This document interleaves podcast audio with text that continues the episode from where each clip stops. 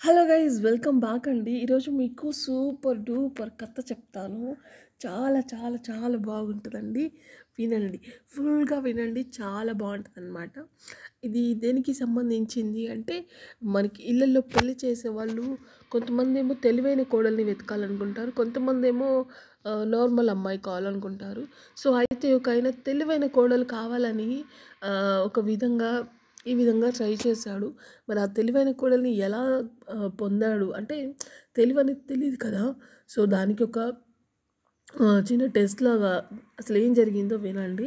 ఆ తెలివైన కోడల్ని ఎలా పసిగట్టాడు? ఎలా తన కొడుక్కి తెలివైన అమ్మాయిని చేసుకున్నాడు అనేది ఈ కథలో సారాంశం అనమాట సో లెట్స్ లీజన్ గాయస్ అయితే ఒక ధనవంతుడు తన కొడుక్కి తెలివైన కోడల్ని వెతకాలి అనుకున్నాడు.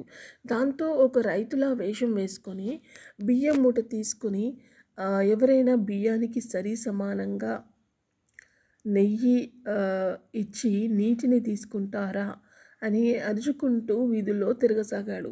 అది విని అందరూ నవ్వారు. ఒక తెలివైన తెలివి తక్కువ రైతు ఎక్స్క్యూజ్ మీ బియ్యం ధరకు పదింతల నెయ్యి ధర ఉంటుంది. ఎవరైనా బియ్యానికి సమానంగా ఎలా నెయ్యి ఇవ్వగలరు? అన్నారు. కానీ ఆ రైతు వాళ్ళ మాటల్ని పట్టించుకోలేదు. ఒక్కొక్క వీధి అరుచుకుంటూ తిరగసాగాడు. ఆ ఊరిలో ఒక అమ్మాయి ఉంది. చాలా తెలివైంది. ఆమె ఈ ధనవంతుని అరుపులు వినింది. ఇందులో ఏదో కిటుకు ఉంది అని బుర్రకు పదును పెట్టింది. ఆమెకు ఉపాయం ఒక ఉపాయం వచ్చింది. వెంటనే ఆ ధనవంతుని పిలిచింది. బియ్యానికి సరి సమానంగా నెయ్యి ఇవ్వాలి. అంతే కదా? అని ఇంటిలోకి పోయి ఒక అంచు లేని ఒక పెద్ద పళ్ళాన్ని తెరిచి తెచ్చింది. దాని నిండా ఎత్తుగా బియ్యం పోసి తీసుకుంది. ఇప్పుడు ఆ పళ్ళెం నిండా బియ్యం తీసుకున్నా కాబట్టి ఇదే పళ్ళెం నిండా నేను నెయ్యి ఇవ్వాలి అంతే కదా? నెయ్యి తీసుకో అని చెప్పిందనమాట. అంటూ ఇంటిలోకి పోయి కాగబెట్టిన వేడి వేడి నెయ్యి తీసుకొచ్చింది. దానిని పళ్ళెం మీద కొంచెం పోయగానే అది పళ్ళెం అంతా పరుచుకుని అంచులు లేకపోవడంతో కిందికి కారింది.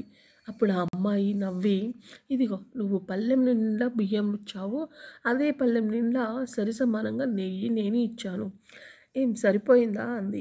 అది చూసి అక్కడున్న వాళ్ళందరూ ఆ అమ్మాయి తెలివికి మెచ్చుకున్నారు.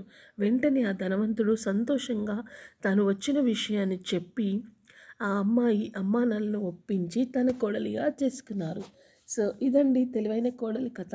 మీకు ఎలా అనిపించిందో కామెంట్ సెక్షన్లో కామెంట్ చేయండి. మీకు ఇలాంటి మరిన్ని కథలు కావాలంటే మన ఛానల్ని సబ్స్క్రైబ్ చేసుకొని లైక్ చేయండి. Thank you. Yeah.